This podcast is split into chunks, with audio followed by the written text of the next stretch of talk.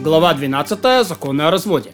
Если женщина пришла и сказала, я была замужем и теперь разведена, заслуживает доверия, потому что уста, которые запретили, те же уста и разрешили. Ее считали замужней женщиной. Она говорит, муж дал мне развод. Она не заслуживает доверия, потому что мы знаем это без нее, чтобы разрешить саму себя. Но она навеки запрещена, запретила себя коином. Если ее муж умер, то принимая во внимание ее слова, и она проходит обряд халица, но не вступает в вероятный брак. Если у жены было два свидетеля, что она разведена, даже если у нее нет гетто, она разведена, она, она заведомо может выйти замуж. Если она предъявляет гет, утверждает, что ей им, что им муж дал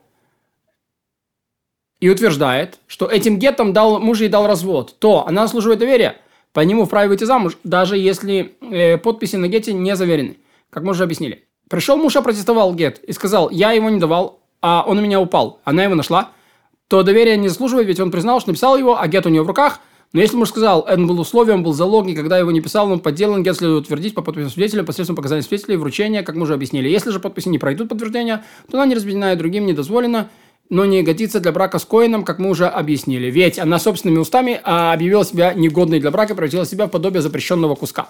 Шави она в шахтиха да Исура, то, что называется. Пришли жена и муж. Э, э, жена говорит, э, ты со мной развелся, а, а мой гет пропал. Муж говорит, я тебе развод не давал. Даже если считают его ее, его женой, она заслуживает доверия, поскольку принято считать, что жена не ведет себя нагло перед мужем. Муж говорит, я дал своей жене развод, доверия он не заслуживает. Но его слова принимают во внимание, и она разведена сомнительно. Даже если она соглашается с мужем, что он дал ей развод, он доверия не заслуживает, вдруг он намеревается причинить ей вред, или дал развод недействительным гетом, а она того не знает, или же она ведет себя с ним нагло, потому что он делает ей слова заслуживающими доверия, а неизвестна вся тяжесть запрета. Поэтому говорят так, если ты говоришь правду, то вот, вы оба стоите здесь, дай ей развод перед нами. Два свидетеля говорят, она разведена, двое говорят, не разведена. Даже если стоит муж и жена и говорят, ты дал мне развод, она считается замужней женщиной во всех отношениях, как бы это было, поскольку поддерживающие ее свидетели дают ей возможность вести себя нагло. Поэтому, если она вышла замуж, то уходит ребенок мамза. Она при свидетелях получает вдруг такую наглость перед мужем. О чем идет речь, когда говорят, только что получил развод, поэтому, потому что говорят жене, если так, то достань свой гет. Но если говорит, что получил развод несколько дней назад, то можно сказать, гет пропал. Здесь же она говорит, я несомненно разведена, а два свидетеля дают показания в ее пользу. Поэтому даже если два свидетеля ее опровергают, и если она вышла замуж за одного из свидетелей, она не уходит. Ведь и она, и муж знают, что она безусловно разрешена. И мы предполагаем, что жена себе вреда не наносит. Но если она вышла замуж за другого, то для него ситуация сомнительна. Потому что он же не один свидетель. И подобно этому, тому в случае, когда жена говорит, не знаю, если она вышла замуж, даже за одного из свидетелей она уходит. Ребенок мамзер в силу сомнения. Сафек мамзер. Двое говорят, мы видели, как она получила развод. Вы говорят, мы не видели. Если все живут в одном дворе, она замуж не выходит. Если вышла, то не уходит. Ребенок годен, потому что люди иногда разводятся в тайне. А, а, а, жена не считается замужней, но пришел один свидетель и сказал, э, она была замужем, получила развод. Затем пришел второй свидетель и сказал, два свидетеля, что она не получала развод. Получается, что твой свидетель, что она замужняя, и один свидетель, что она получила развод. Показания одного свидетеля против двух не имеют веса. Поэтому замуж она не выходит, если вышла, то уходит. Женщина и двое мужчин пришли из другой страны. Один говорит, это моя жена, а это мой раб. А тот говорит, нет, это жена, а вот это мой раб. Жена говорит, оба они мои рабы. Э, э, женщина разрешена и тому, и тому. Хотя оба заставляют нас считать, что она замужняя женщина, но каждый из них свидетельствовал о себе, и они доверия не заслуживают. Посланец для получения гетто предъявляет гетто. Муж говорит, подделка. Пусть гет пройдет утверждение по подписям свидетелей. Или посредством свидетелей вручения, или как мы уже, как мы уже объясняли. Муж говорит, я ей вручил на хранение. Посланец говорит, не-не, он мне дал для, для развода. Посланец служивает доверие. И также, если гет предъявила женщина, говоря, этот посланец передал мне, а посланец говорит, так и было.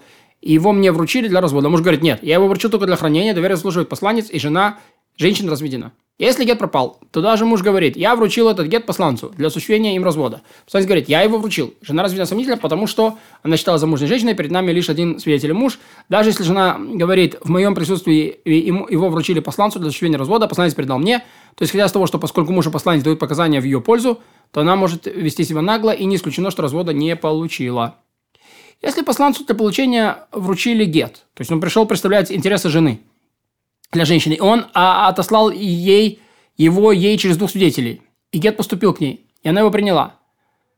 А, однако она предъявила Гет, не знает, послал его муж или его посланец для получения Гета, или посланец мужа.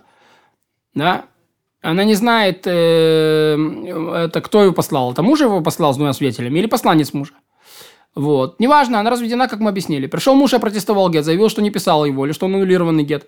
его утверждают посредством подписи свидетелей. Свидетели дают показания, что врученный гет исходил от, от ее посланца, чья рука, как ее рука. И хотя она сама этого не знает, но свидетели знают. Если же гет утверждения не пройдет, то она не разведена.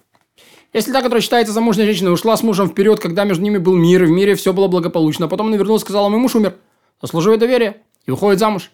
Или вступает в вероятный брак. Потому, как мы предполагаем, что она не навредит сама себе. А... Эм, получив запрет на брак с тем и с этим, потеряв тубу от того этого, и дети будут мамзеры. То есть, если она врет, а тот вернется, то тогда она уходит от первого и второго, дети мамзеры, к тубу она не получает ни от кого. Ведь речь идет о событиях, которые свойственно становиться общеизвестными. Его невозможно будет отрицать, невозможно будет предъявлять претензии. Ведь если муж жив, то он придет и станет известно, что он жив. И подобным образом, если вышла, выш, пришел один свидетель и дал показания, что ее муж умер, она выходит замуж, снова на его слова. Потому что дело должно стать общеизвестным. Даже раб, даже женщина – и рабыня, даже свидетель со слов свидетеля, э, со слов раба, со слов рабыни, со слов родственников заслуживает доверия, когда говорит «умер такой-то». Ну, его жена выходит замуж или вступает в вероятный брак. Все заслуживающие доверия давая такие показания, за исключением пяти женщин, относительно которых мы исходим из того, что ненавидят друг друга. И они не дают свидетельство показания друг на друга о смерти мужа, потому что они могут намереваться запретить ее для мужа, пока тот еще жив. И вот они, которые не видят друг друга. Относительно этой женщины, это ее свекровь, э, дочь свекрови, да, цара. Цара – это вторая жена ее же мужа, э, жена брата э, мужа, э, дочь мужа. Даже инородец, когда просто рассказывает, заслуживает доверия, и выдают замуж, опираясь на его слова. То есть даже если человек не еврей, он говорит, ну вот так и так, такого-то еврея убили, то как будет объяснено, если же он намеревался дать показания, то ему не доверяют. Подобным образом, тот, кто не годен для свидетельства за преступление против законов Торы, если пришел дать показания о том, что умер муж данной женщины, не заслуживает доверия. Если просто рассказывал, ведь он заслуживает доверия не меньше, чем инородец. А если просто рассказывал, то есть доверие. Но негодный для свидетельства на постановлению мудрецов заслуживает доверия, э, заслуживает доверия при свидетельстве о женщине. Окей? Okay? Вот. То есть... Э, Значит, тот, кто посолен по Торе, не может дать показания. Тот, кто посолен на мудрецов, не хуже, чем инородец. Пришел один свидетель и дал показания, что муж умер. И разрешили выйти замуж по а, этим показаниям. А после этого пришел другой и опроверг слово первого. Сказал, не умер. Дозволи, дозволение ей не отменяется, и она выходит замуж. Потому что один свидетель в показаниях женщины подобен двум свидетелям в свидетельских показаниях по остальным делам. По показаниям одного не действует против показания двух. Окей? Э, это значит, что мы больше верим одному свидетелю, который разрешил, потому что не хотим оставлять ее агуна, что не может выйти замуж ни за кого. Двое пришли вместе. Один говорит умер, другой говорит не умер. Женщина говорит умер, а другая женщина говорит не умер. Э, э, это замуж не выходит. Если вышла замуж, то пусть выйдет. Потому что все это сомнительно. Если же она вышла замуж за свидетеля, с которого дал на нее показания, и она говорит, не ясно, что муж умер, то она не уходит от свидетеля. Если потом пришли двое и сказали, не умер, то хотя она уже вышла замуж, пусть уйдет. О чем идет речь, когда один, по показаниям которого женщина вышла замуж, подобен тем двоим, которые ее, опроверг... Э, которые его опровергали. Например, она вышла замуж по показаниям мужчины, и пришли двое других мужчин и сказали «не умер». Или вышла замуж по показаниям женщины, или по собственным показаниям, и пришли две женщины или двое негодных свидетельств по постановлению мудрецов, сказали «не умер». Но если годный свидетель сказал «умер», а много женщин или негодных сказали «не умер», то это как половина на половину. Если она вышла замуж за одного из свидетелей и говорит «да, конечно же, он умер», она не уходит. Женщина говорит «умер». Э, или жена говорит, мой муж умер, а потом пришел один годный свидетель, сказал, что он не умер. Она замуж не выходит, а если вышла, уходит от мужа. Женщина говорит, не умер. Две женщины говорят, умер. Она выходит замуж. Подобно тому, как 10 женщин сказали, не умер, один из говорят, умер. А это замуж выходит. Потому что два свидетеля как сто говорят только о годных свидетелях. Но негодных там не, не говорят два как сто. Да? А что? А негодных следует по большинству. Как в сторону облегчения, как в сторону большой строгости. Большей строгости. Два свидетеля говорят умер, а двое говорят не умер это замуж не выходит. Если вышла, уходит, потому что это сомнительная ситуация. Если она вышла замуж за одного из свидетелей и говорит, мне точно известно, что умер, она не выходит. Тот, у кого есть две жены, одна из них пришла и сказала, мой муж умер. Это выходит замуж по собственным показаниям, как мы уже объясняли. Но ее царе, то есть второй жене, запрещено, потому что цара не дает показания о второй, как мы сказали, что верят друг друга. Даже если ты вышла замуж первой, мы не говорим, если бы он не умер, она бы не выходила замуж. Нет, Вдруг они ненавидят свою цару и хочет, чтобы они перестали, э, об, обе стали ему запрещены. Это говорит, мой муж умер, а цара опровергает, говорит, не, не умер. Это замуж выходит, Потому как цара не дает показания, чтобы разрешить, и не дает показания, чтобы запретить. Это говорит умер, а цара говорит убит. Так как обе говорят, что его больше не существует, то они замуж выходят.